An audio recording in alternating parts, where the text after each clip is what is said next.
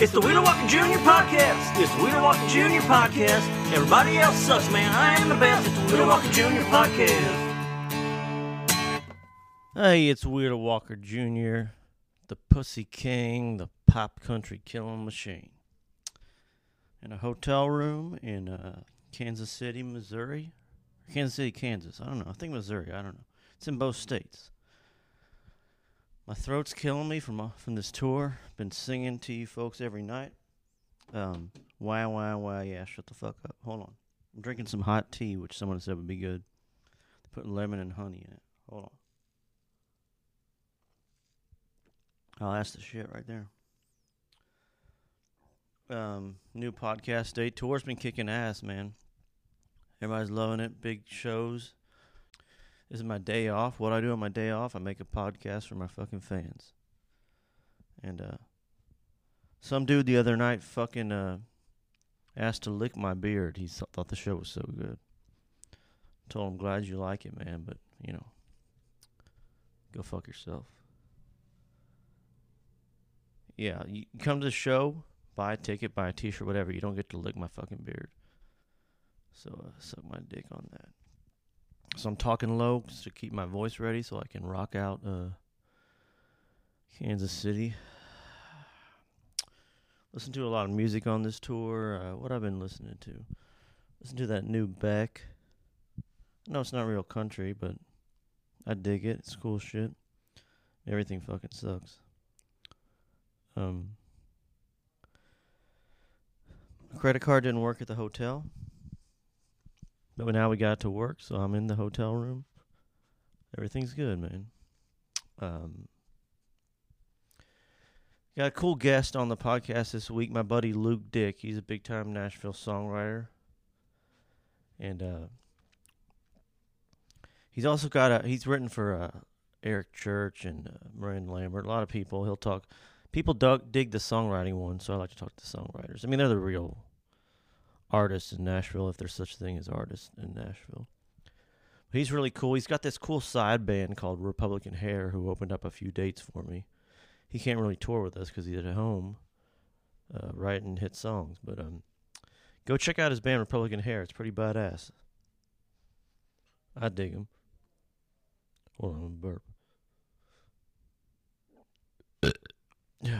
There we go. And uh, yeah, the tour's been doing well, and uh, meeting the fans after the shows. And uh, sorry to Covington, Kentucky, we had like twelve hundred people there and played a sold out a theater, and like there was security said, "Don't cut that out." Whoever's editing this, keep that in. Security said there's no way to get me out there.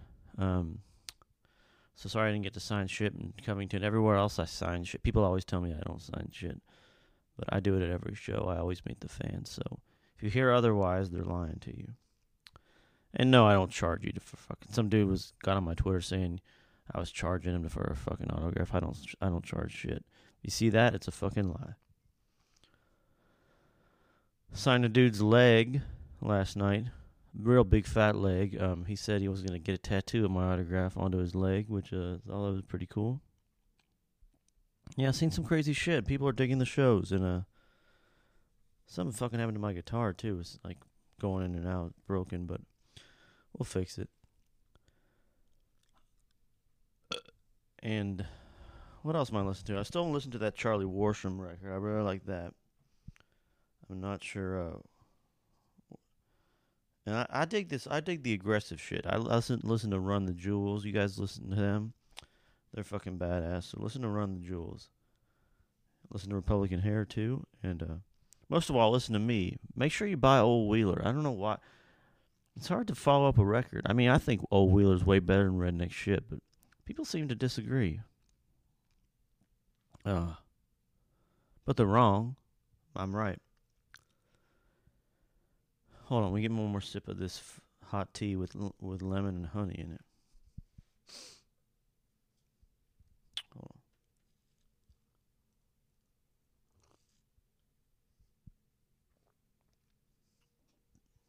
Oh yeah, I had the weirdest thing happen the other night. This dude uh got all pissed at me. He wanted to he wanted to take a picture with me and I was behind the merch booth at I said, just you know, climb over and take a selfie with me. He said, I, he wanted a beside.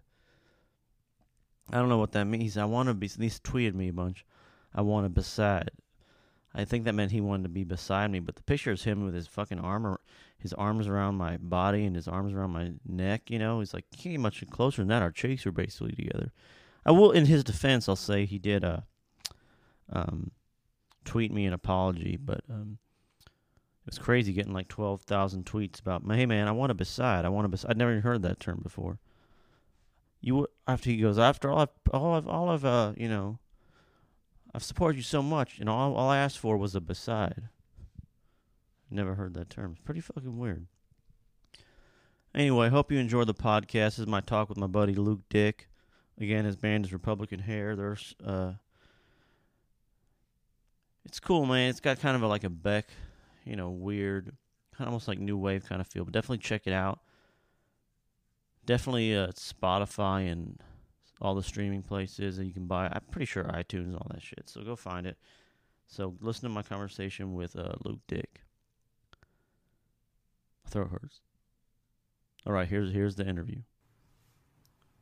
It's the Wheeler Walker Jr. podcast. It's the Wheeler Walker Jr. podcast. Everybody else sucks, man. I am the best. It's the Wheeler Walker Jr. podcast. All right, we're here. We're starting. I'm Wheeler Walker Jr. here with Luke Dick. You were about to say something? Yeah, I was gonna say that I feel like for every pound that I gain, I have to gain a pound of charisma to make up for it. How's that working out? I don't know. I mean, I'm a, Because you got a lot of charisma. I got a leg. I'm sort of a legend in my own mind. It's sort of Yeah, you got a lot of charisma. I don't know if you, you got the pounds for it, but um, but see, this is the thing I fucking hate. Now I gotta be something serious because I'm here with Luke Dick, who's a big Nashville songwriter, among other things, who I know, and now I gotta pretend like I'm some fucking broadcaster, you know, like Yeah. ans- asking questions. Yeah. But I do for the people out there listening who are. Um, let you know a little bit about my podcast. I put out a podcast and I get 80 tweets asking why is Sturgill ain't not on this week. so, for those listeners, tell us a little bit about your background because your background story is real interesting. That Sturgill's background or mine? Sturgill's. I gotta get I gotta get fucking uh, listeners here, man. No one gives a shit about you. No, but you're you uh you had that documentary that you were talking about before. Yeah, I'm, um, I'm was raised in Oklahoma, and my mom, um, she moved to Oklahoma when she was 15, and um, had gotten married at 15. God knows why. Is that Um, was that legal then? I guess, man. Um, but it was, you know, I mean, so? I'm I could go. I might go. yeah, I mean, moved. I don't know. Moved to a a podunk town in Colorado, I guess, and give it a whirl. Um, but you're not 15 anymore. No, but this, I'm, I'm seeing this girl who's gonna be 15 in a couple of years. No, I'm joking. I'm joking. But go on. The um, so she gets married and moves to Oklahoma City. Um, and then at 16, she starts um go, doing these dance competitions, and then starts working at the strip joint called the Red Dog. Um, How old was she when she had you? Six, well, she was 21 when she had me. So then uh, another divorce, and then she ends up marrying my dad, who was a patron at this joint called the Red Dog. So when you were born, your mom was a stripper. yeah, act, when I was conceived, my mom was a stripper, and then my dad had started selling insurance and stuff, and so they moved away. And when I was an infant, they, a young infant, they split up, and she was sort of um, back into that lifestyle. And that was just so it was just you and her living together. Yeah, it was just me and her, and she. We lived with my grandma for a minute, and then she, we moved out on our own, and had I remember just a sort of host of roommates, and then a boyfriend here, a boyfriend there, and then so um, my Well, mom worked there. How old were you when you realized your mom was a stripper or what that was? I you know I knew that she you know I knew where she worked, which was the Red Dog. Um, but I didn't know what the Red Dog was or anything. When you're a toddler, it's not like any of that shit matters, you know. So Yeah. I mean, it wasn't until later that I think a friend, um, I think it was a friend, a fellow dancer of hers, because we we moved out to the country when I was five or so, and I started kindergarten way on the country, and um, some of the people that were Red Dog colleagues, I guess you would say. move, the, move the mic back, back maybe a, like a Um, split. so some of the some of the um, Red Dog colleagues would come and hang out at our place for a week, and we had a um, just this country spot. We were way out in the middle of nowhere, so we'd have bonfires and stuff. Anyway, his family friends, this old this other dancer that was a friend of my mom's had a son who was about my age, and he was like, "Well, you, you know, our moms used to dance." It's like, "What? No, she said she was a bartender." And I was like, "No." He's like, "No, man, they used to dance." Oh, so at this point they hadn't been dancing anymore. Well, this is yeah, this was years after. Oh. You know, I mean, you don't know. Oh, so you didn't you didn't know she was a stripper while she was doing it? any- No, any you don't know what a stripping is when you're three. You know, it's not like you put all that Yeah. kind of sort of sexual context um, to it. What was your reaction when you found out? Um, gosh, I can't even remi- uh, imagine any sort of emotional content to it other than, oh wow, okay, um, and then put that to bed. I don't think I. My mom was not the most modest person in the world anyway. She was a great mom. Um, I mean, by that time we were like in the country. You know, I was playing drums and marching band and playing football and stuff like that. So it wasn't like What'd you play in football? I played defensive end and okay, I could see that a little yeah. bit. Um, so I was well into my life. My mom was well into another life. So it just seemed like some sort of What do you mean the other? What was the other life? or an, another life that wasn't the Red Dog. We were just Yeah. sort of country living. You know, my dad worked a um, worked a union job, and he drove into the city every day. Had it like sixty miles into Oklahoma City, fifty miles or whatever into the city every day to work his job, and come home. It was pretty normal. You know. Okay, well now is the point where I want to tell people I want to get into the country music because you're a hit country music songwriter, which I probably should have said earlier instead of just like people thinking I'm just having Just strip, strippers kids on like, my po- like it's a new podcast where I interview strippers kids. But um, where did your interest in uh country music start? Was it that? You know, um, my dad listened to all kinds. My mom listened to all kinds of music, and I wouldn't say that our household was rich in country music. To tell you the truth, um, I might, I might get burned at the stake in Nashville for that. But we, I mean, we listened to. I remember having a Hank Jr. tape that was my dad's, and sort of listening to it on my headphones. I had a Walkman. I got a Walkman in like 1986. Did, didn't that that changed my fucking life when I got It that? I loved it. It was like this sort of intimate experience of music and checking out Hank Jr. And I remember there was a song about him, some guy, some character that would fire people, and he he fired Sammy Pruitt, and he fired this, and he fired some people he didn't even know, and, and then somewhere in the song he says the word ass, you know, and kiss my ass or something like that. And I just remember, don't if you you know if you ain't down with that, you don't give a damn. And I just thought it was the most amazing thing, somebody cussing on a on a on a recording. I just would rewind it and listen to the cuss. Yeah, I had that same experience, but with uh, you know when I first got into hip hop, I was just Yeah. like, holy shit! Like, I hope my parents can't hear this. Yeah, know? well, I mean, that was that must have been nineteen. excuse me. It must have been 1985 or so when I first heard Hank Jr. And so we had Hank Jr. and like Marshall Tucker band, but then and, and like I would say fringe country acts. That's what yeah. Because at that point, Hank Jr., who I do in his own way, I think he's kind of underrated in some ways, um, because I think he's thought of as maybe like a caricature a little bit, maybe. Yeah.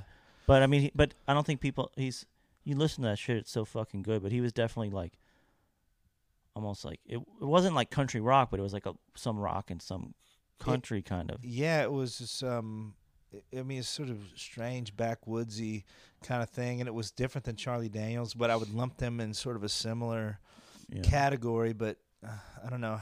Well, what's the Hank- so- what's the song I always that always makes me lo- is like, gay guitar pickers don't get me off. That song about you know he's all against the disco, like you know um, song uh he's like, we don't get off on Donna Summers, blah blah blah. You know the one I'm talking about?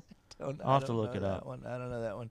The, um, but that stuff, um, I l- I loved it, and I loved it when I came to Nashville, um, probably in 05 or 06, and strangely, or I had stopped. I I mean that was the extent of my country listening, and I remember Garth Brooks came out when, uh, when whatever 90 what 94, 92, 93 something. Yeah. And I remember hearing some of that, and I was really into rock music by then. And you know, then I was starting to play instruments, and uh, this we did a little carpool because we lived. I lived 20 miles outside or 15 miles outside of a town of 1500 and so we'd do carpools and stuff sometimes if we weren't riding the bus or whatever and this girl loved loved Garth Brooks and I just could not admit that I liked Garth Brooks even See, though I, I yeah. liked Friends in Low Places I didn't had the I had the opposite problem because everyone in my fucking high school loved Garth Brooks, and they would not stop fucking playing in the hallway and singing "Friends in Low Places." Like it wouldn't fucking stop.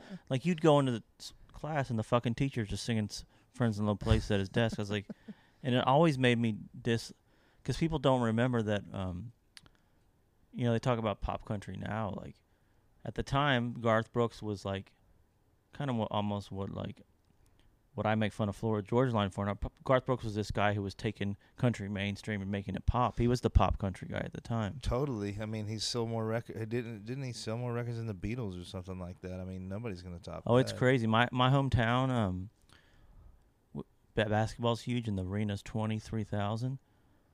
And he just he came and played there recently.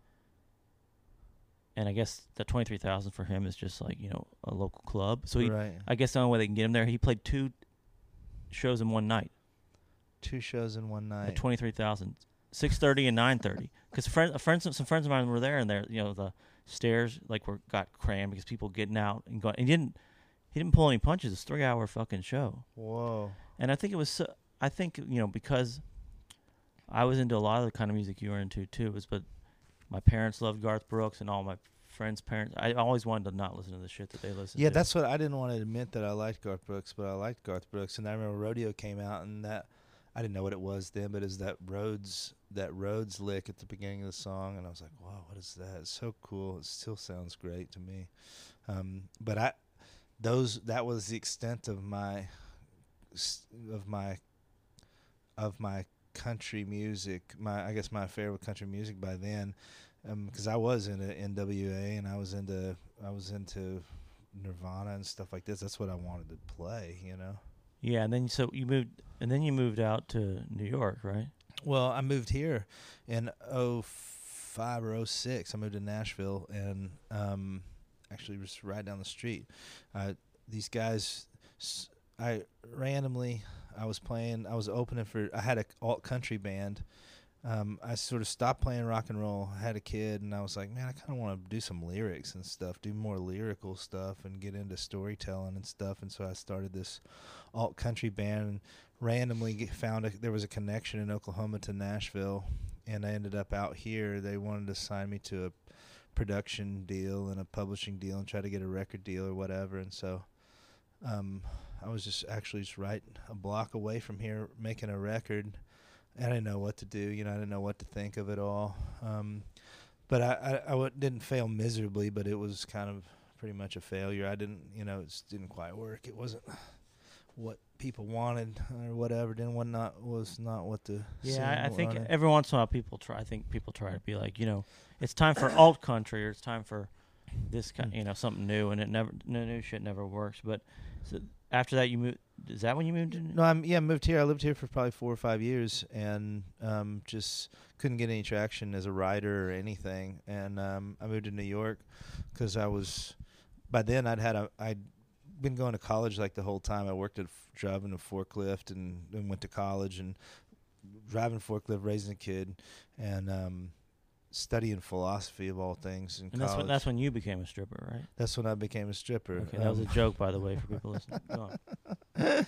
So then um, I was here and nothing was happening, and I was I started teaching college with a master's degree and thought um, this isn't working. You know, I had just recently f- fired up a, a relationship with my current wife, and she was moving to New York, and I thought, you know, I'd been there one time, and it was. Uh, utterly overwhelming um, but i thought it was interesting and i said well i'm going to go give it a whirl maybe i'll just go get a phd and i'll be a professor the rest of my life and that'll be it and i clearly cannot figure out how to do music for a living so Yeah. i moved there um, how, how was it? Because I'm with you. I mean, when I get off the plane in New York, Hmm. it's just like, when the fuck can I get back on the plane? It's just it's just too overwhelming for me. Man there were there, honestly there were more people in my building than there were in the tiny farm community where i was raised um, but the i don't know the truth is man is that i got into it and i actually kind of like people. Um, so just going to the deli and getting a cup of coffee in the morning, walking my kid to school and stuff like that. That was actually really fun, and all my life was consolidated to like a quarter mile radius, and you get to know the guy who fixes your shoes or whatever, and um, it was super neighborly, and I loved it. And I didn't. I made I made a record by myself there, and I started making music that made it into commercials and advertising and whatnot. And then I started. But the music bugs, bugs, bug still hadn't left. yeah, it was point. there. I was still I was teaching college, but then I was making music on my What, days were you, off. what were you teaching? I taught whatever in intro to philosophy, ethics, aesthetics, logic, So were you, whatever. were you already were you always into philosophy and that kind of stuff? You know, I I actually started college as a music business major, and I was in this class, and it was like maybe two months into it. I thought, hey man, uh, you know, I don't. Music is a pretty wily business. I don't know how I could ever make money, but I love music and wanted to play it. I was like, maybe I'll just learn how to be in the business, and that will hedge my bets. And and this guy came and talked to my college. I ended up graduating from Garth Brooks's high school in Yukon, Oklahoma. Oh no way! Yeah, and uh, and so this guy came and talked, and he taught at a school, and he managed Roy Clark and managed the, the Oak Ridge Boys and all this stuff, and he had this little school inside a school in Oklahoma City, at Oklahoma City University, and I thought, well, I'll go do that, and I got in there, and it's like two months in, and this dude's talking about, well. When you're touring in Russia with uh, Roy Clark, this is what you need to do. And I was like, touring in Russia with fucking Roy Clark. I'm like, I don't know. That has no bearing on my life whatsoever. I don't know how I'm ever going to do this. Is, doesn't make any sense to me. Yeah, I'm still kind of puzzled by what was this? Probably the eight. What the fuck was Roy Clark doing in Russia? Yeah, I don't know, man. Can you imagine Roy Clark getting that call? Then we, you know, you got a tour lined up? Yeah, yeah. Uh, yeah, man, we're gonna you- going to gulag to gulag, taking the banjo, right?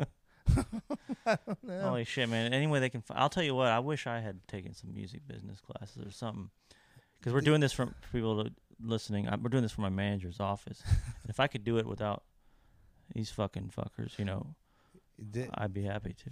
they um, there there's no um, there's no school for the kind of ruthlessness the music business. It's fucking man. ruthless, man. I mean, They should lay out. The, I love it how they get these kids into college and they oh this great new career in audio engineering, a great new career in music. I wish they just show them the stats, you know, and show them the the paycheck of the of the of of just a middle middle of the road songwriter, a middle of the road artist or whatever, and show them all the hours that they've invested. or even like you know, here's how much your favorite band made this year.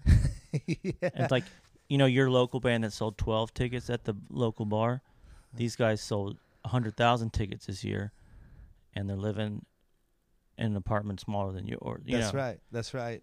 It's um, it's not ex- exactly as if music, um, the music business has all of the money or anything. Yeah, it's like, I mean, and you and I have both been coming up at a time where every day is, every new day is the worst day in the history of the music business. It's like, there's nobody, there's a few people selling records, but that's just accidents. You know, it's just like the, the certain artists apparently have followings with of people who don't know how to use computers. I guess. yeah, I don't You know know? who's buying. Uh, you know, I got a few of my songwriting buddies who still buy records and, and do the downloads and stuff like well, that. I have friends who give me, you know, can you listen to this and give me a CD? I go, "N- man, literally can't. I can't. Mm-mm.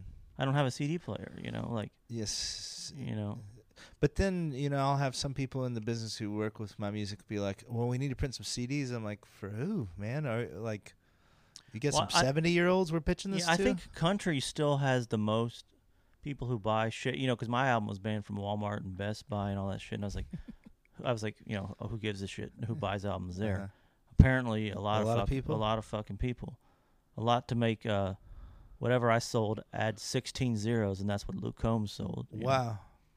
Well, maybe that's why we're not we're not um, yeah, that's that level. that's why we're hanging out on a Monday afternoon yeah, by and ourselves. some Yeah. some uh, creepy uh, attic or wherever this is. Yeah, exactly. Um, so anyway, let's get to that into the, the exciting part for the listeners is when you start writing those, the Eric Church hits, the uh, whatever hits. But you know, you move, you decide someplace like that. I'm not gonna be happy doing this. I got to go to Nashville. Yeah. give another um, honestly, I, I was about to start a PhD program in, in New York, and I started getting calls from from this dude in Nashville who worked with Eric and worked with Dierks, and he said, "Man, you got any songs for Dierks?" And I'm like, "Well."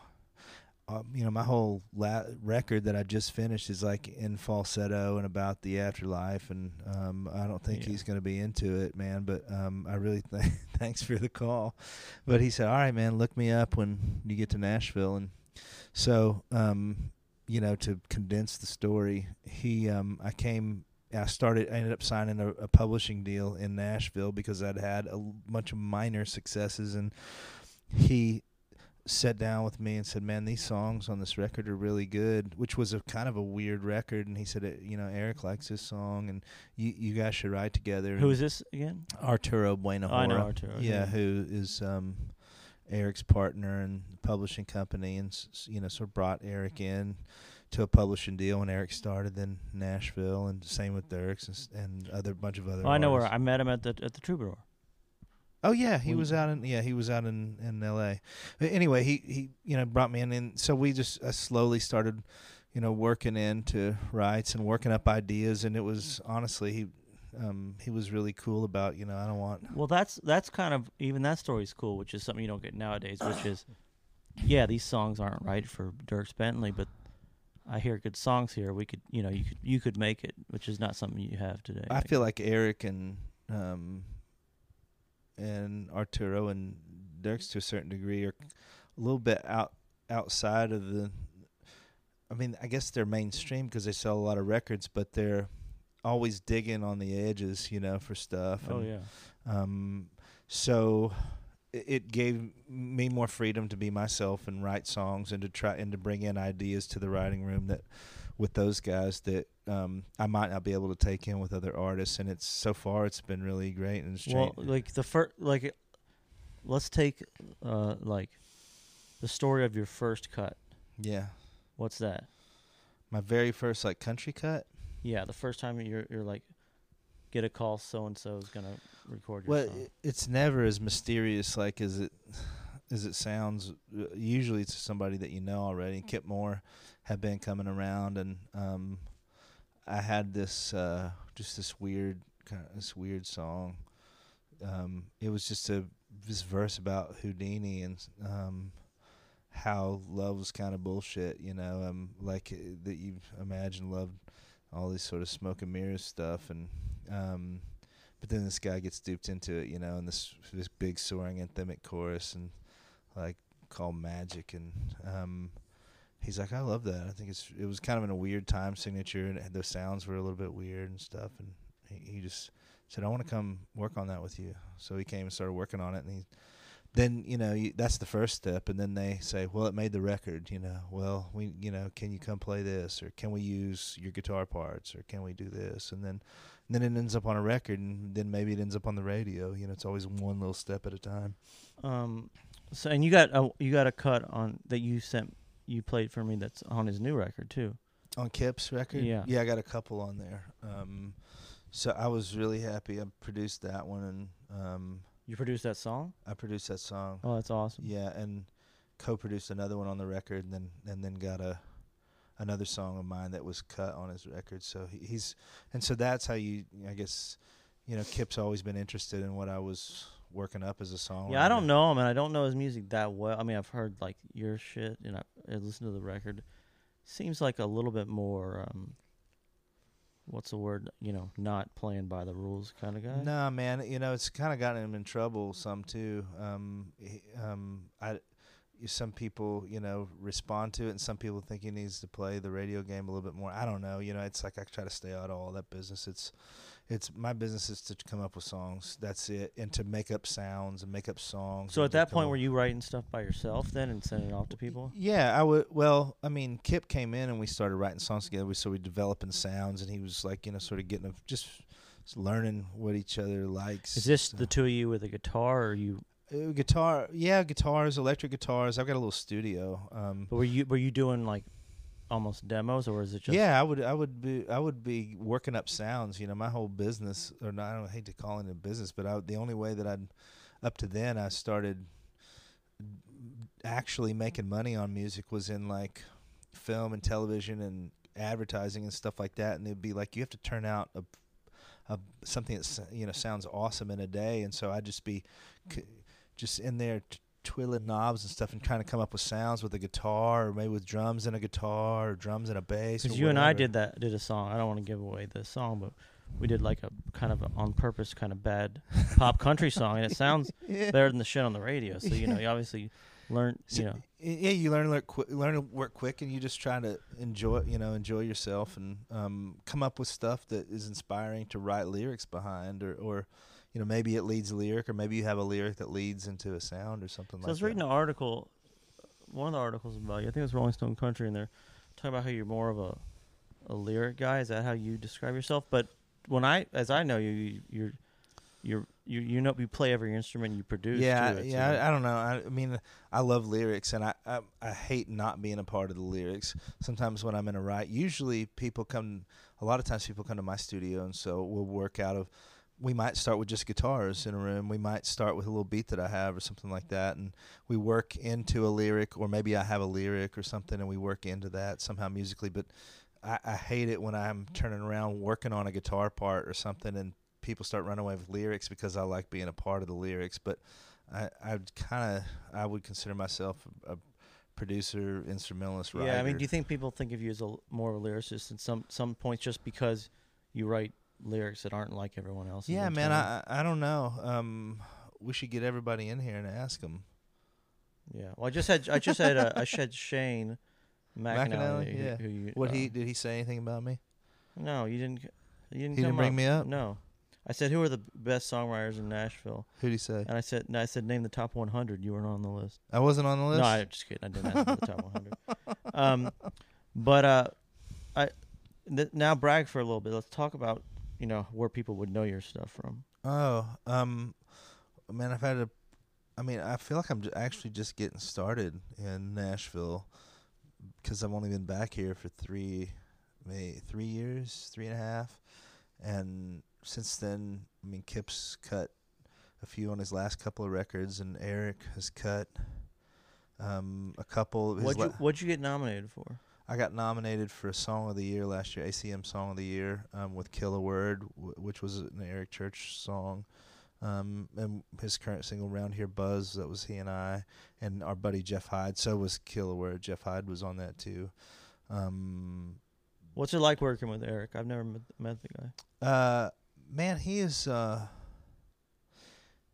he always has uh, a sense of. To me, it's. I always feel like he's like on the tips of his toes, kind of in a way. You know, like he's energized and frenetic in his in his artistic pursuits, and always looking for the next, looking what to do next. He's always seems energized about what he want about uh, energized about doing something, and he and he he has as much as if not more vision than uh, God. I hate to put a superlative on it, but he ha- he has as much, if not more, artistic sort of direction as any artist in any genre, really. Yeah, I mean those are the best guys. I think I've always found are just guys who like, you know, like, for example, Eric Church knows an Eric what an Eric Church song is better than anyone, Yeah. as he should be, you know. Yeah.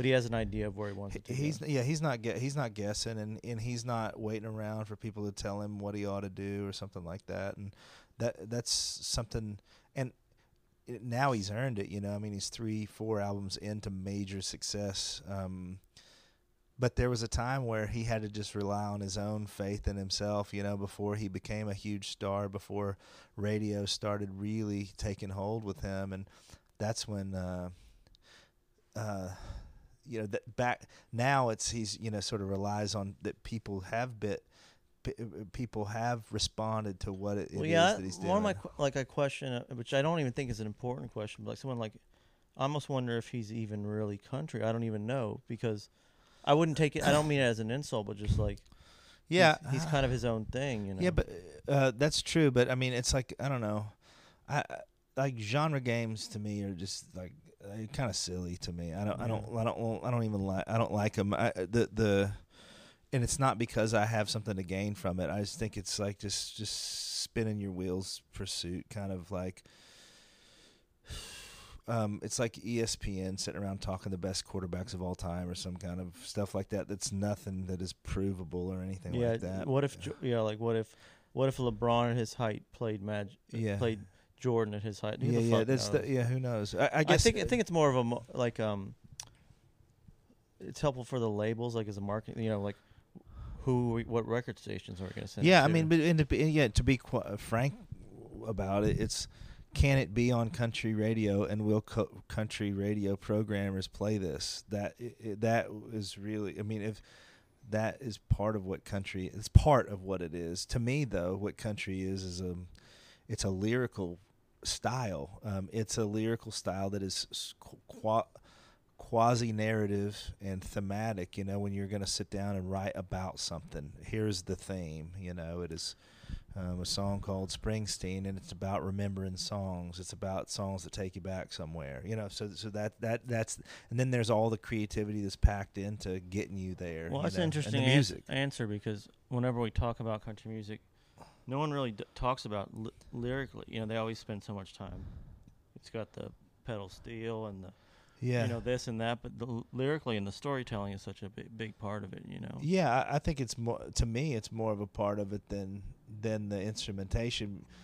Um, you know, people who sit around and gripe about country music and talk about, well, Loretta Lynn or and Loretta Lynn is great, but Loretta Lynn, people were griping about her when she was around because she was cutting edge. You know, it's like Oh, she was people ban- she was banned from the radio. banned from the radio Yeah. people people getting banned for using drum sets and stuff like that. It's like, do you think 808s and hip hop beats are th- that's um that's just the natural progression of, of music in general. But the, the a some kind of a country perspective is to me what makes something country. Um, if it relates to country folk and and th- tr- that's not to say that I love everything that's on country radio. I it's I I like about five percent of all music, if that. You know. I was gonna say, wh- can you give me this this five percent? Because that sounds fucking high to me. yeah, that's pr- might be pretty high. Um, But I do think in general there's an, there's enough good music out there that keeps me interested. You know. Yeah, I I mean I I fa- I fall in love with music every year. Yeah. Um, I, there's always something to love. Uh, t- to me anyway. Um, Yeah, I think people are kind of. Uh, I think country music radio is kind of running in circles right now. That's just me, but you know, I'm I- also I, I don't listen to it, so I don't know. Yeah. But I just I see the songs that are on there, and it seems like the. The, the same old shit. I know you did. A, what, what were you saying before? You did some shit recently. I know you did some stuff on that Miranda. re- oh, I had some cuts on the Miranda. I had two cuts on the Miranda record. which was a. gr- I, I love that record. I don't. Yeah, it's super cool. Um, she's aw- she's another awesome writer. Um, So she's in the room with you when you're right. yeah, yeah. Um, she cut outside songs, but I've written with her before. She cut songs that she didn't write with me, um, which was flattering to me. I thought it was really. Um, I don't take that stuff lightly in a town where it's hard to, you know, so it's hard Yeah, to. just hard enough in. to just even get them to listen. Probably. Yeah, exactly. And like, what what which songs did you write on the on the new one?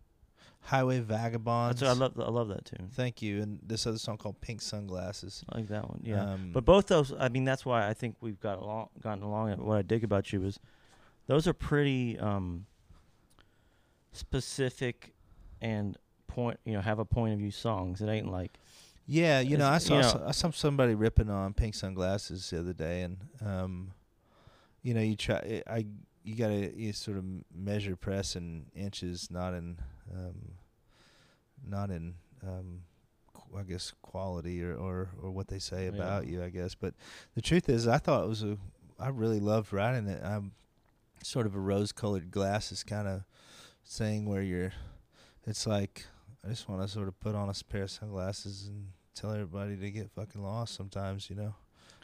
yeah, but just like even just those titles, you don't hear the, those not those kind of titles you hear in country music. You know, it's just like my two biggest hits were "Miss You Girl" and you know, "Lots of Love." You know, it's "Highway Vagabond" and "Pink Sunglasses." yeah, yeah, that like- was to be to, to be fair. Um, me and Nat Hemby, um, who write a lot of songs together, we actually me and Natalie Hemby wrote both of those songs. One with uh, Vagabond was with McAnally, and then Uh, Pink Sunglasses was Rodney Clawson too, but sh- we're always um, digging around for titles, and her Instagram is this picture of her kid looking all sassy with a pair of pink sunglasses, and she just put pink sunglasses underneath it, and I earmarked it, and then when she came in, I kind of had a chorus all mapped out for you. Oh, that's like- awesome. Yeah, and I was like, here's what we, here's what we do. Do you find your ideas start more? Because here's the most common question I get, probably because Uh-huh. my lyrics are so crazy.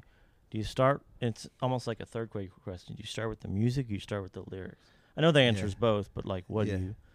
Um, that song started with the lyrics. Pink sunglasses started with the lyric, and then I, I had, and I and I just lead the lyric there. I'll have a phone full of titles or whatever that I find interesting, and then I just remember hitting this riff one time. It was this sort of baritone guitar riff, and it's like, ooh, maybe that's you know.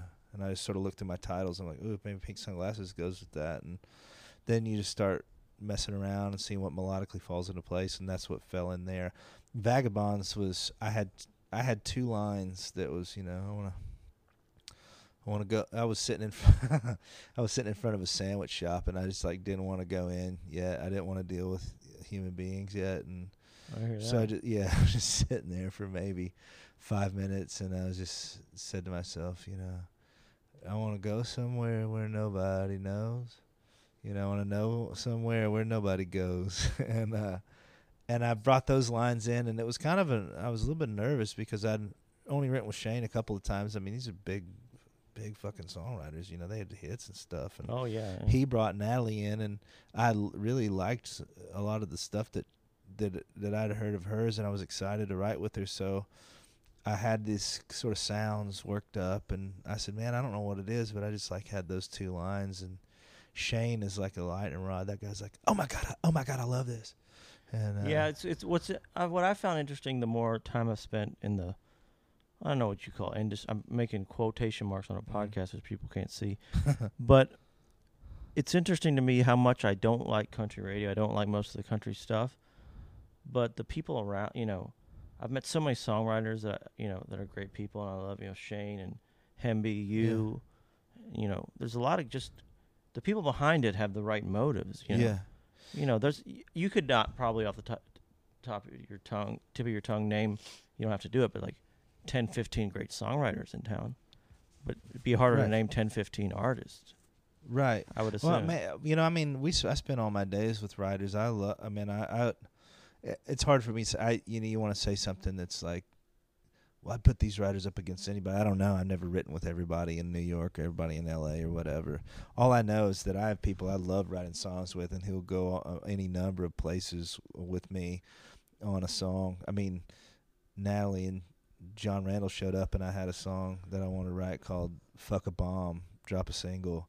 And uh, and I'm like, well, I got this today, and they're like, fuck yeah, let's write it, let's do this.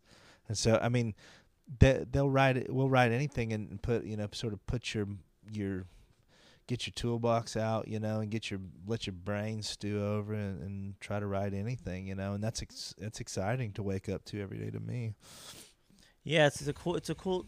I, songwriting such a cool challenge because it's um. I I like the um. Uh, what's the word I'm looking for? I like the uh. Parameters of it. It's like you got to you got you only got four minutes or Yeah, whatever yeah. it is to say this, and you there's rules of. I'm not saying there's rules, but you know, you could you don't have to make it rhyme, but you know it's, yeah, it's most likely going to rhyme. good. It'd You be know, nice. It'd be nice. people dig it when, when you rhyme. You know, it's like they like melodies. It's, You know, it's like there's a certain amount of rules when you even before you really get into it. You know, it's like, what if I can say the challenge of doing something new is so hard because it's all. There's not many ideas you come up with where like, oh, I'm the first one to this. yeah, yeah, know? yeah. And I read something from another songwriter one time. It was like, you want to write a great song? Find a chord progression that people have used uh, half a dozen times and try to write a song over that. That's a good place to start. You know? Yeah, and you can't copyright chord progression. So no, yeah. no. He's, but but it gives you a play. You know, I don't know. Gives you it gives you a parameter. I remember that was the weird thing about advertising is like you know it wasn't like I was writing ketchup is my favorite thing and it wasn't it wasn't goofy. Um, You didn't. You didn't do by men, and you didn't do yeah, that by name wasn't mine. No, but I did. I mean, it was like they would give you parameters, like you know, fifteen things. It's like, well, we kind of like this genre. We kind of like this. We needed to say, say stuff about this, and so then you dig around in there, and that sounds sterile as fuck as I'm saying it. But the truth is, is that so, to have some kind of a parameter, and then to try to be creative and make something that you actually like within that, that's the challenge. And I don't know, it's always it's still. I've not grown bored of it yet. That's for Are, sure. are are there times where you're just are there is there a stack of songs you got that's like, how the fuck did this not get cut? You know, like I talked to Shane, like he's like, some of my worst songs were number one. There's some songs that were great that didn't get shit. Yeah. You know, I feel like I have some that are sitting there that I don't- um it's their head scratchers where I'm just like I you know I don't know I don't know why this, this somebody's not cutting this but uh, that, I mean but you could you could also say too. For this, you could be driving and listening to the radio. Like, how the fuck is this on the radio? yeah totally but then I also feel like I mean songwriters are artists too and there's some degree of you know just sort of wild naivete you have to you have to come into the into it with thinking that you're the shit, you know, or or else if you don't have that kind of dumb confidence, you just aren't probably. Well, yeah. When people far. start people start approaching me for songs when the first record took off, I was like, "Fucking easy as pie. Just take fucking dick and pussy out of it. you got yourself a hit." And I sat down to do it, and I'm like, first of all, it's hard for me to take all those words out, but it's also just like, I t- I'm just sitting like all of a sudden I'm just sitting by myself writing a a love song about a girl doesn't even exist. You know, I'm just I'm copycatting like shitty country songs. Like, Yeah. I'm writing these bad kind of songs. I mean, I can't say that I haven't written a crummy song because I've written plenty of crummy songs. But the truth is, is that I, when I'm searching for stuff in my head, when I'm writing a song, I'm trying to go places that I've been before, even if it's just a little vignette of a place that I've been or, or a feeling that I've had, and try to get grabbing images from experiences that you've had, so that it's all kind of image furniture that that will, you know, light the brain Well, yeah, up I mean, a little bit. again, I mean, I'm, I don't even know the um. Like I, I'm not like I, I actually saw someone let me into Eric Church's last tour. I don't know his music. I wouldn't say I know his music super well. I know Mhm. it and I like it. What I've heard, but like, like you just hear the title "Kill a Word" and it Mm-hmm. just like, it's like a puzzle. Like, what does that mean? You know, it it draws you in. Like, you know, because it's not. I didn't know what it was when it, you know, when it, I just, I don't know why I thought about that. I mean, I, I mean, I, I had that was a title, and I, and I, it was one for a while. It was sit there in my inbox or sit there in my iPhone. It was kill one word, and I didn't know like what one word it was, and then I just changed one to uh, and then I mean it was kind of off to the races, and Yeah. I mean I don't know, you know, sometimes you just write stuff down that you it comes in your head, and then Yeah, I'd like to have stories like that where mine are just like, you know, this bitch pissed me off, so I wrote "fuck you, bitch." There's not like a whole lot. There's not like a whole lot to it, you know. But I mean, there's some. There's an element, I guess, of just you know, going with your gut that helps with that, you know. Yeah, I don't know. You it takes a little while to. I mean, you got to. Anybody who's has any success, I feel like, has to trust some kind of artistic inspiration or whatever. Um, but it it always helps when it c- goes out in the world and then that people respond to it, and then it just gives you more faith in your own. Have you had any songs go out in the world and people don't respond to it that kind of broke your heart? Wow. Um the truth is is I've only had two radio singles, so I mean that that's the only so far those are my only barometers. I've had a lot of I've had a lot of cuts on people's record, but that that people respond to um but I don't know what you call when you call a it's hard to say what a response is, you know, unless Yeah. just everybody said this fucking sucks. I've never had that happen. Um, Well, just like good. everybody said this sucks. Um, I've Well, never you would, you would, I guess, yeah, we- we'd all be, we'd all be saying it behind your back anyway. Yeah, that's true. You know, it's like it's all about you know what people say when you're not around, right? Yeah, I always think it's fu- it's always weird too. It's just like these songwriters work so hard, the producers work so hard, the Mhm. artists try to do it, and all of a sudden, coming up at six o'clock on W whatever, we're gonna have the fucking bullfight between these two songs, and the winner gets to move on. It's like that ain't you know that shouldn't really really fucking just decide what Yeah. you know. Is of the things. Th- We we got to have some way to say something's better than the other. But the truth is, I mean, what the fuck? It's like, is, do things have inherent? Do do songs have inherent value? I have my own. I have my own criteria that I say something's good, and you know, then my my grandma has another. She didn't, you know. Yeah, and there's songs that like I can. To me, they aren't that great, but they were playing when I got my first hand job or whatever. You know. um, you know, songs can get have meaning too. I didn't. Wow. uh, Maybe it was a weird example. Wow. I'm just trying to think. Boy. What song was playing? Yeah, I don't think there was anything playing. Um, Mm, Uh, Mine was just my, my, my cousin saying, you know, hurry this up. I think she was listening to an NSYNC actually. Um, but n- m- more importantly, I want to get into Republican Hair. yeah, Republican hair. Republican Hair is your band. Mm-hmm. Not only do you write hit songs, which may not be hits, but you write a lot of big cuts for big Nashville artists. Kip Moore, Miranda Lambert, Eric Church. You got your own band, and I think calling them a side project doesn't do them justice because it's a serious. It's like your No, man, I'm serious. That's this is my this is your main thing. that's m- that's my main thing. It's, And, this uh, is You just put out the. I mean, again, I'm crazy, but I hear hits on. Like to me, there's hit songs on there. I think they're hit songs. They're um, it's just sort of a, a quick little EP to sort of smash right at you. What what what's it called again? I always forget. The. Prince and the Duke. and that's um Prince and Bowie. Yeah, yeah. It was kind of that. That I had a record before that called High and Tight, and then after I just released High and Tight, I um Bowie had died, and um I had written this song called Constellation because they had named a constellation after him, um and I just thought that was such a really great tribute or whatever. Um and so I thought, what would a I mean, what a what would a Bowie constellation be doing? And so that sort of was a springboard for a song. Yeah, I think I mean part of what I love about it too, not just I love the songs are so fucking catchy.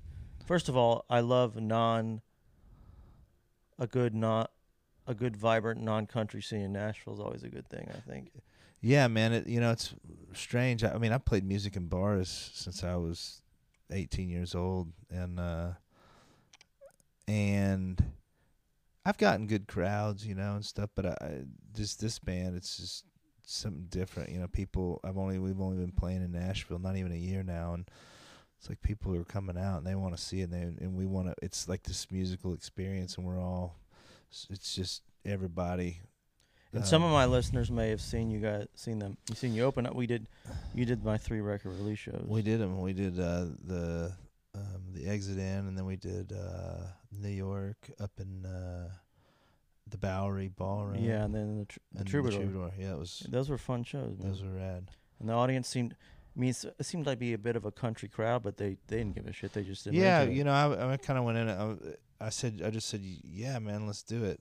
And then I thought, these guys might fucking hate us, man. Now I, 'cause I didn't know if it's gonna be a sort of chicken wire situation where we got a beer bottle to the head or something. And Mike, I mean, I don't want to speak for you. You were the one who up there, but from from my experience, from watching, it seemed people like people were fucking loving it. Yeah, it was great. Um, I, I had an awesome time, and um, I don't know. It just goes to show, man. To me, it's just like good music is good music, Yeah, that's what it all comes. and to. and and, and if you're up there having a good time, and people want to have a good time, and um, rednecks love Prince, rednecks love Bowie, um, cosmopolitan people love Prince. You know what I'm saying? It's like Yeah, I mean, we were, that's what we were talking about a little bit before we we uh, we started this interview just because we're taping this on a day Tom Petty just passed away, and we're both dealing with that on our own. But I was just saying, as much as I love, I mean, he's one of my favorites, but I'm not sure any two hit me more than Bowie and Prince. Also, them being so close together, I think. those two hit me hard, but I, um, and and I feel like I feel like they're more. God, it's hard to say that they're more enigmatic as as You- you- characters. You, know, you know what it is for me, not to interrupt, which Yeah. I just did. Like, P- Tom Petty seems like a human being. yeah, Bowie and Prince seem like aliens. that's absolutely the- that's absolutely true. I guess that's what I was trying to get at. Is, is they're they're they're they're real enigmas, and and Prince more so than Bowie. Bowie's was a little bit human. Yeah, I Um, think Prince was just like was almost like he. How does this person like? It's even crazy to think we we walk the same earth as Prince. right. And when I was went to go see him play, it was like I'm in the same room as Prince. He plays every instrument. He's got that crazy voice. That cr- you know, was it you know? And it was the craziest. Cra- I mean, it was like, it was older black men in suits. It was young hipsters. It was girls. It was boys. I mean, I've never seen a a guy like that. You know, and he would make whole albums of just that's just him p- pr- p- playing every instrument. You know? I th- honestly think, and and it's like I was affected by the death of those two guys, and I was inspired. I'm inspired by the careers of both of those, but emotionally, I feel like you know, Tom Petty going. It's like I don't know. It's like a friend or something dying to me. Yeah, I mean, because you get close to those those songs, and you know they there there's something about Tom Petty songs to me that I got into really early. They remind me so much of you know being younger. You know, Free Falling is just made for a 12 year old. I feel Yeah, like. That's about when I think I was like 12 when it came out, and I just remember that skateboard, skateboarding in the video, and uh, that, it, I don't know. I feel like I'm not doing it justice, but it just I, I don't know it. I, he's he's yeah he seemed it, it if if Tom Petty could do it I could do it I always felt Yeah, I mean, it. he seemed human, you know, in a good way, which is like, oh shit. He's just Not- a regular guy who can write these amazing fucking. yeah not only can Tom Petty do it but those fucking songs are so good I will not I will never grow tired of listening to those songs and I mean this deserted island kind of stuff it's like I'm gonna need I'm gonna need American Girl you know? Yeah, it's like I, I won't back down now seems like a given, but yeah that song hadn't been written before. You know, yeah you needed that guy who'd been through th- what he'd been through to write that song and sing that song, and it's just like that was one. I've almost like I pictured them in the studio when they got done. Just like my reaction would have been like, "How did no one do this before?" yeah Because it's just like the most obvious, you know. um, because I was you know I was talking to a friend just before this. We were just talking about you know how much I identify with those lyrics. When people tell me I can't do something, that's when I get more pissed. yeah And that's really what the you know that's there's there's something like some sort of strange defiance in his in his lyrics too. It's like they all sound, and I mean his all his hits mostly are up tempo hits, you know, and and uh, I always felt like that was the wonderful trick that Tom Petty could do is he could take some sad instance and turn it into this song of defiance or song that was that was that made you want to pump your fist into the air, you know. Well that Um, that's the that's thi- magic. other thing about to me about Tom Petty, which maybe people will start realizing more now that he's gone. I think he's the king of the the deep tracks.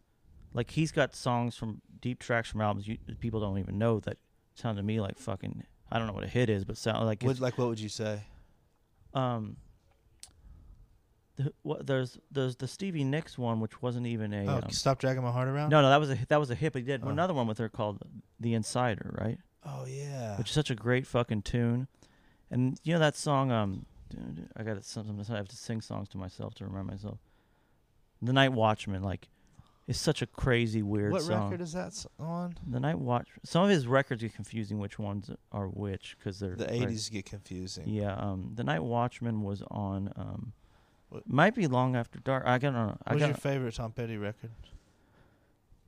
Um, well, when I ever talk about favorite favorite records, it gets sentimental. Yeah. You know, it's just like it's not really my favorite. It's just the I bought Full Moon Fever at a time when I was Oh, still you know getting into music. Yeah. That it, it and I bought it was the one that it was probably the first album I bought with my own money. Uh huh. So that means more to me than you know which songs are which. So I remember uh, when I was living in the country. I remember this girl's dad liked to listen to Tom Petty, and I remember we came in the house and it smelled like grass. Um, him listening to Full Moon Fever in there, smoking weed, which you know, was, these are like country people living in town. It's like the these are norm normies smoking weed and listening to Tom Petty. It's not like um, you know bikers listen, you know, smoking Yeah, weed where yeah. it's. I mean, he's he's one guy I was noticing on social media today. Like, there's nobody who doesn't like Tom Petty. yeah, he really was You're an asshole if you don't. Yeah, I mean there are there are people who don't like him. They're fucking assholes. They're assholes. But yeah, by the way, Night Watchman's on Hard Promises, which by the way is another one that's just beginning to end. Just these great songs people don't. That's where Insider is.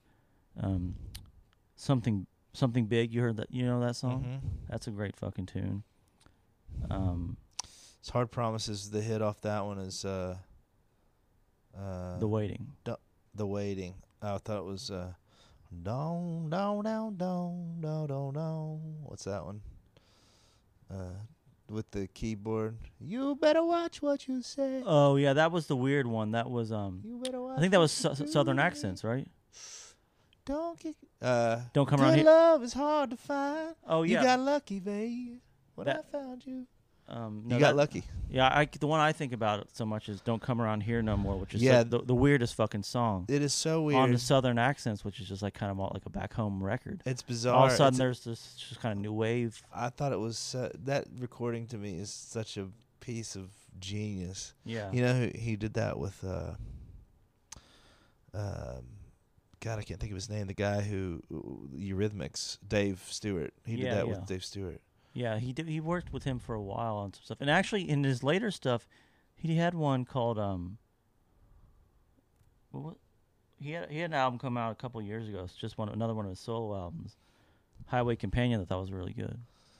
Um, yeah, man. Uh, I had to actually. I think I told you this. It was. I didn't know, man. I'd been my head to the grindstone, writing all day, and then I just sort of popped into Instagram and saw Everyone's you. pictures was fucking. Yes, no, I saw your post. It was the "Don't Back Down" lyrics, and I was like, "Please let this be some kind of a sick joke." And you know, and then I just hit it, and I was like, "Oh God, man!" And I hit, I just turned on American Girl on the way over here, and just fucking blared it as loud as I Yeah, can. and uh, by the way, as a side note, I still th- to this day, best mu- use of music in a movie, American Girl and Silence of the Lambs. that is the creepiest, isn't it? it's the it's just so it's the craziest thing. It's just Uh-huh. I've never seen music fit a scene so perfectly. It's like how do they make that song creepy? Because it's not Uh-huh. there's nothing creepy about that song, but the way it's Jonathan Demme, I think, yeah, right? it it is a perfect bizarre placement. Yeah. Um, strangely, it didn't it didn't doesn't color my perception of it, um, but it, it's a great placement. Yeah, it's a great it's a great tune. I mean, he influenced so many. I mean, I remember. Besides the fact there's so many classic rockers and even country guys who love Tom Petty. Remember when the Strokes came out? They were everyone was saying they were Tom Petty ripoffs, like oh, really? like that. Um, Oh, yeah, exactly. Yeah, so it's like it hits all fucking corners Yeah. of it. Um, but anyway, so I do want people to check out Republican Hair check out Republican Hair, RepublicanHair.org, where it was official. And the uh, the new EP. My my only here's my only note on Republican Hair. You gotta get a record because I, I I listen to EPs on the road Uh huh. because I drive from Nashville to my hometown Yeah. in Kentucky a lot, and I rock out to Republican Hair. Uh, it's done in 15 it's minutes. It's done in 15 minutes. I want another. Ha- Most 20 people need mu- music in five minute doses, and they're out. I, I know, but I'm I'm not like most. but you people. gotta listen to the first record. I listen to both, but I'm just saying You want a whole record? I want to. But that's probably part. I assume that's part of the plan. yeah, whole record. I got a whole and get a whole another EP in 2018. Then you can just put them together. You know, we're I putting ain't out, got that kind of time. we're we're putting out vinyl in a month, and I our first record, even though it's a full LP, the songs are short, and so we just kicked a couple songs off, and it's like you know still nine songs, and it all all that will fit on one side, and then the whole new EP will fit on the other side. Yeah, it's weird to time out that shit. I remember Uh-huh. having to go through that. Like, it's like, just fucking smush it in. Like, I don't really know how vinyl works, so I'm just like talking to some dude, technical dude. Just, fucking put it on there. Just I'm just like smush it a little bit. He's like, it's like smush is not a technical fucking term. and then um, because I also went for the um, because I same way as you, I kind of and I pay for my own shit. Mm-hmm. The first record I wanted jizz covered vinyl, like Mhm. clear vinyl that looked like people had whacked off on it, Mm-hmm. and they actually found a way to do it. Yeah. And then I got the fucking price back, and I was like, you know what? They should have to jizz on it themselves because this is just too fucking expensive, you know. And then I me- then I remember thinking like, I gotta make a record so good they jizz on it because Yeah. If I jizz covered vinyl only works if there's fucking jizz. D- d- d- are there any reviews that this is so good I jizzed on it? Oh, if you look on iTunes, that's basically every review. Uh, wow. Um, well, actually, that's about half the. The other half are is uh, you're going to hell. Fuck you. Oh. you know, with using this land. You know, I won't, I don't need this. Well, fuck- yeah, fucking you land. may- I, like I said, Andy War. Uh, like I said that Andy Warhol said, you got to measure, measure your publicity in inches. Yeah, I mean, the people who hate my shit, I think s- I've always said sell it more than the people who they get so mad and angry about it, and so they get Uh-huh. the people who don't like your shit Mm. are way more loud than the people who like it. I think that that's like Yelpers and stuff too, right? Probably, yeah. yeah. There's like this Chinese food has pockets of baby roaches in it, and it's like, ah, you know, potato, potato. Yeah, exactly. It's like, let me just see that. You know what? Let me see that. Let me just carve. I want to eat there anyway. Let me carve out the best reviews. You know, it's like I found a piece of shit on my pizza. I'm like, you know what? It's the price is good and it's right here. I don't give a shit. Uh, Uh, so what's next on what's on the table for you? you got, I'm about to go have a meal with my wife. Um, I didn't mean immediately, but yeah, future plans here. I am. Uh, we're playing a show in Nashville in another month. I'm excited about that and putting out, um, putting out a um, our commemorative vinyl, and I'm excited about that. And then um, working on this documentary in the new year, and hopefully, um, And that's the one kind of about you and that's about me and the strip joint in Oklahoma City and my mom, my family, and all that. I'm I'm pretty excited about that. any film producers on here want to want to fund a documentary? Yeah, man. Just Hunt- uh, send us a cashier's check. Yeah. Um, send it straight to Wheeler. He'll hand it over. I'll get me. it. Yeah, don't make it out to me. I'll spend it. and he'll uh, um.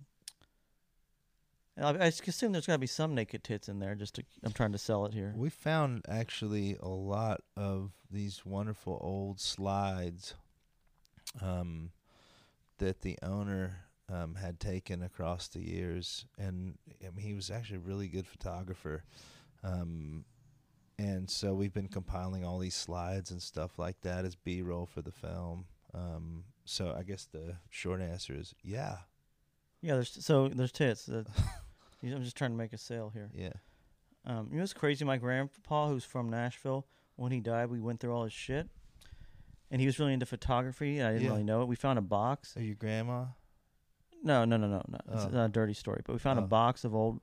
He got into 3D photography. Got really big for a Whoa. while, which is where you would actually put on Oh yeah, yeah, yeah. those, yeah, those yeah. like like a. what do they call those? the- it's kind of like a ViewMaster Yep, kind of. yep. And um, what it was, it was it was a camera that took two pictures, like your eye, you know. Uh huh. So you put the thing in, and it looked like fucking 3D. And my grandpa had, in Nashville had boxes in his fucking closet, and after, and it was the craziest thing because it look the 3D is dead on because all 3D is is both your eyes. Yeah. It's my family and my. It's a weird thing seeing your mom at six years old in 3D.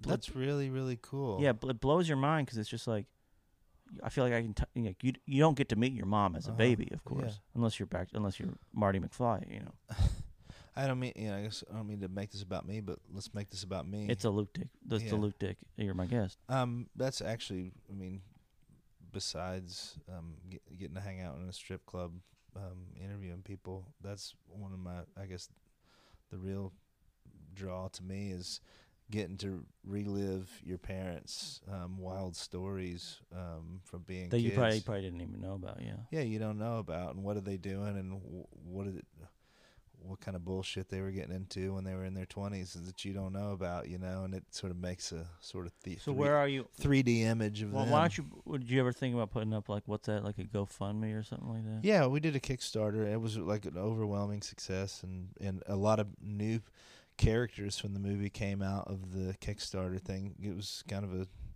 a local sensation, I guess you could say, and we got a lot of emails. Local. Nashville, or local Oklahoma. Oklahoma City. Okay. It's it's Speaking of which, I haven't sold enough tickets in Oklahoma City. So oh wow, you mean call my family and have them come to your show? yeah, I, I need anything I can get at this point. How many have you sold? I don't know, but I know the whole tour except Oklahoma City sold out. Wow. So we must must be a um, little uh, black hole of Wheeler fans. well, you need Republican hair to come pull draw a few people. I'm not against it.